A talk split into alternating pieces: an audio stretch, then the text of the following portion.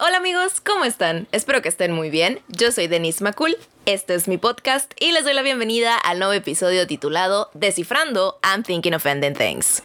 Les voy a ser bien sincera, eh, la neta es que yo tenía toda la intención de eh, sacarle un poco la vuelta a esta película, porque cuando vi el tráiler y vi que estaba dirigida por Charlie Kaufman dije, oh oh, esta es una película peligrosa. Eh, no sé si mi salud mental y emocional se encuentran en condiciones como para adentrarse en ese terreno.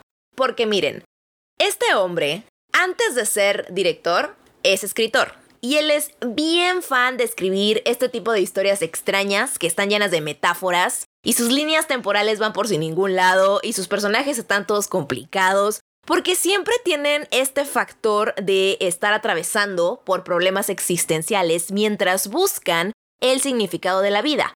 Y si algo he aprendido de las historias de esta persona es que un final feliz no puedes esperar. Entonces andaba dudosa en verla, eh, hasta que me llegó una señal divina en forma de mensaje directo de Instagram de una de ustedes que muy amablemente me externó su interés en escucharme hablar sobre esta película y como este canal, este podcast y esta persona es del pueblo y para el pueblo, pues me dejé de cosas y le puché ahí al, al play.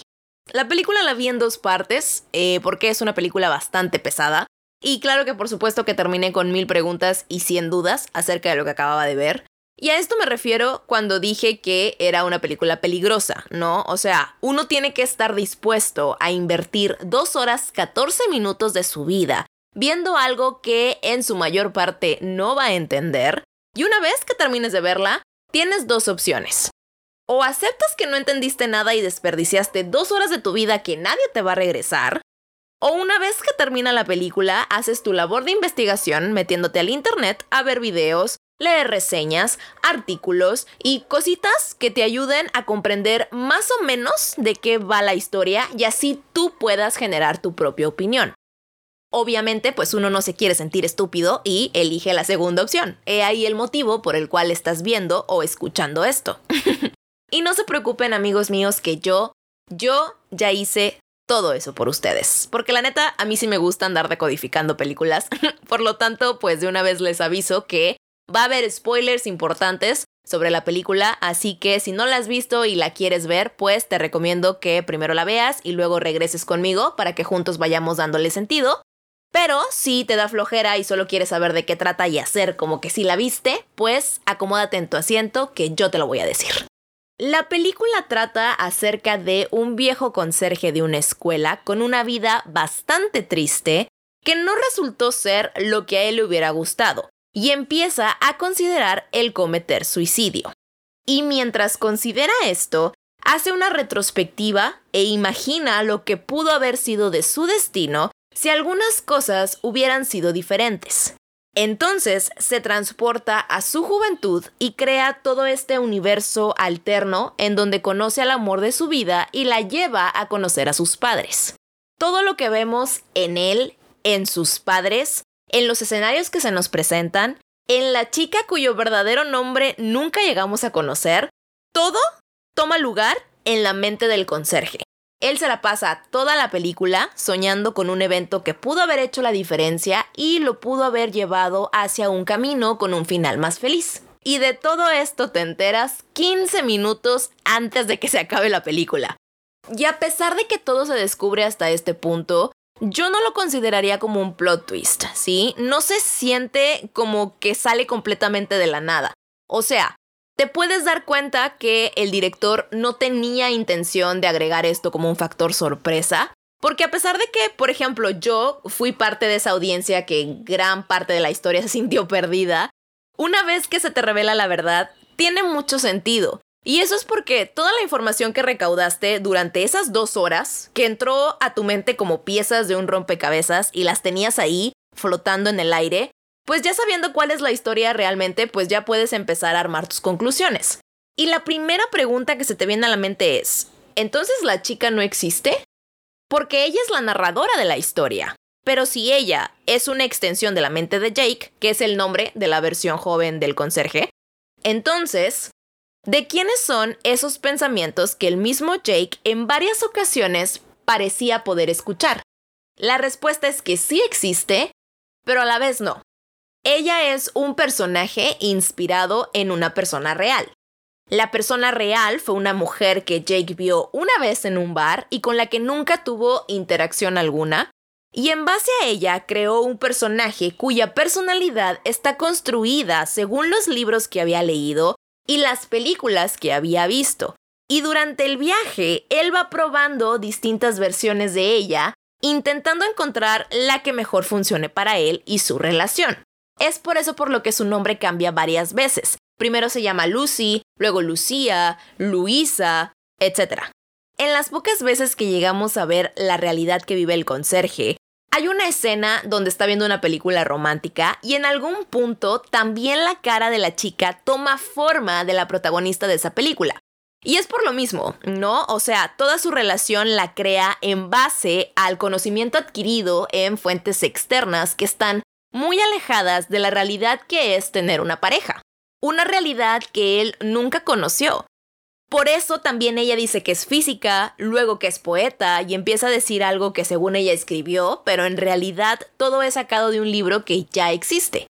Una cosa interesante también son las llamadas que recibe de ella misma y según el nombre que ella tenga en ese momento es el nombre que aparece en el teléfono.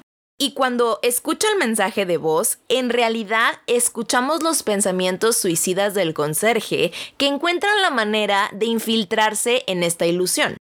Una cosa que a mí en lo personal me llamó mucho la atención es que a pesar de que Lucy, vamos a llamarle Lucy, es alguien creado y por ende también controlado por Jake, aún así parece que ella tiene cierta voluntad propia. O sea, en sus pensamientos, ella sabe que algo no anda bien con ella. Y por más que Jake la cambia y la modifica, el sentimiento de querer dejarlo siempre está ahí. O sea, como que siempre hubo una parte de Lucy que era de ella y que Jake no podía controlar.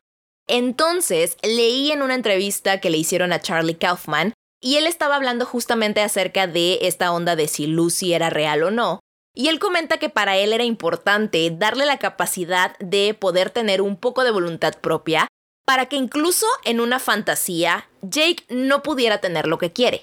Y decía de que sí, Jake va a imaginarse en una relación con ella, pero también se va a imaginar cómo la relación no va a funcionar. Cómo ella se va a aburrir de él y va a pensar que no es lo suficientemente inteligente o lo suficientemente interesante. La relación que vemos entre estos dos está llena de diálogos larguísimos y monólogos y muchas cosas que seguramente se me pasaron por alto, pero pues para eso está la sección de comentarios en YouTube, ¿no? Para que hagan su aportación de lo que seguramente se me pasó y que a lo mejor también es importante para entender la historia. Pero bueno, quitándole un poco el reflector a Lucy, ahora vamos a enfocarlo en la parte que a mí en lo personal más me intrigó, que fue toda la secuencia de los papás que llegamos a conocer en distintas etapas de su vida. Y a primera instancia, lo que yo entendí es que Jake estaba buscando la versión correcta para presentarle, ¿no? Como en qué parte de la línea del tiempo de la vida de sus papás es en la que ella se sentiría más cómoda. Y por mucho que él intentara, pues simplemente no lo logró, porque pues no logró convencerla de quedarse en la casa, ¿no? Al contrario, ella insistía cada vez más, más y más que ya se quería largar. Pero, si nos ponemos un poco más filosóficos, el ver a los papás en todas estas etapas se podría interpretar como eso a lo que le llaman ver toda tu vida a través de tus ojos cuando estás a punto de morir. Entonces, pensando así, lo que vemos es a Jake recapitulando toda su vida en la casa de sus papás hasta que los vio morir y él se quedó viviendo solo ahí. Y esto se comprueba cuando Lucy baja al sótano y en la lavandería encuentra los uniformes de conserje. Y la desesperación de ella por irse de ahí se puede interpretar como el deseo que siempre tuvo Jake de salirse de la casa de sus papás, pero que nunca tuvo el valor de hacerlo, ¿no? De hecho, creo que es en la casa en donde más guiños podemos encontrar. O sea, Lucy recorre muchos lugares, como el granero, el sótano, las fotografías que ve donde se ve reflejada ella misma, el cuarto de Jake en donde se encuentran las fuentes de donde ella está basada y etc. La parte de Tulsi Town Ice Cream es una especie de metáfora que todavía estoy tratando de resolver. En medio del clima tan frío, la pareja decide hacer una parada en esta especie de Dairy Queen a comprar un helado y se encuentran con tres chicas. Dos de ellas con una actitud bastante coqueta y con aires de superioridad, y la otra un tanto aterrada.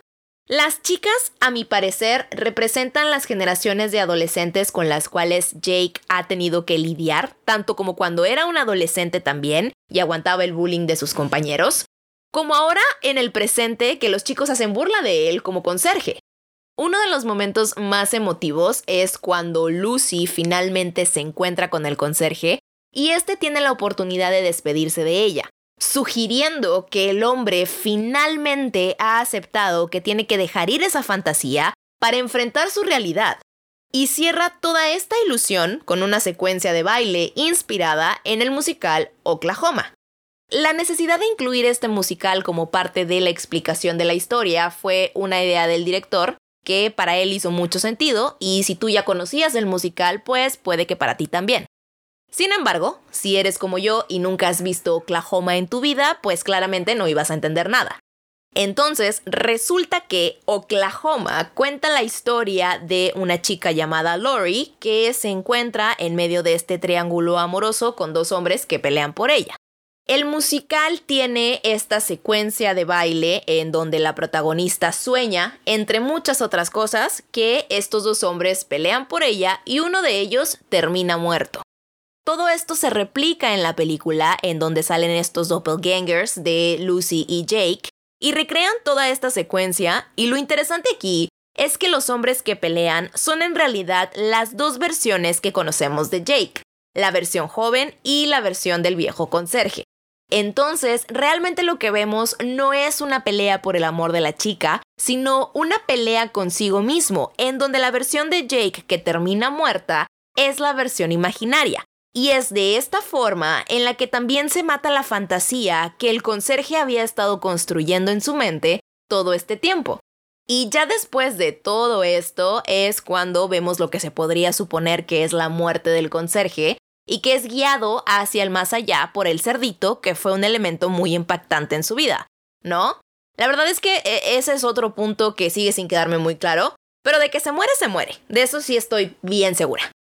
Ya por último está el número final de la película, en donde podemos ver una réplica de la escena del discurso de Russell Crowe cuando acepta el premio Nobel en la película Una mente brillante, que es una de las películas que se pueden ver como easter egg cuando Lucy anda curioseando en la habitación de Jake. Y la razón de esto puede ser que eh, siempre se vio identificado con el personaje de John Nash por ser un hombre brillante pero que, sin embargo, tiene que lidiar constantemente con problemas mentales que continuamente lo separaban de la realidad en la que vivía.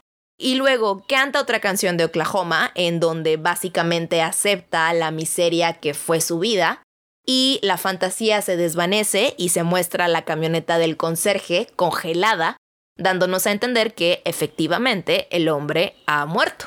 Sé que probablemente se me están pasando muchas cosas, que creo que es normal, ¿no? Creo que eh, es una película que necesitas ver más de una vez para seguir captando más cosas. La neta en mi caso fue de Buddy despedida, no la pienso volver a ver. Esa es mi relación con las películas de Charlie Kaufman. Eh, solo he visto tres con esta. Las otras dos son Eterno Resplandor de una mente sin recuerdos y Anomaliza, que Anomaliza me encantó muchísimo, duré traumada con esa película un buen tiempo.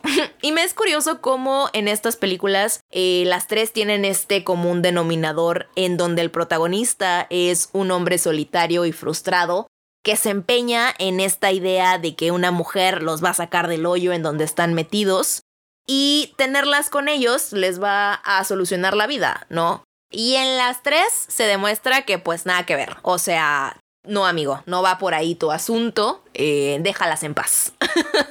Espero que les haya gustado el episodio del día de hoy. Si me están viendo en YouTube, por favor déjenme sus comentarios. Esta es una película que genera mucha conversación porque puede tener muchos significados dependiendo de la manera en la que la percibas y me interesaría leer diferentes perspectivas.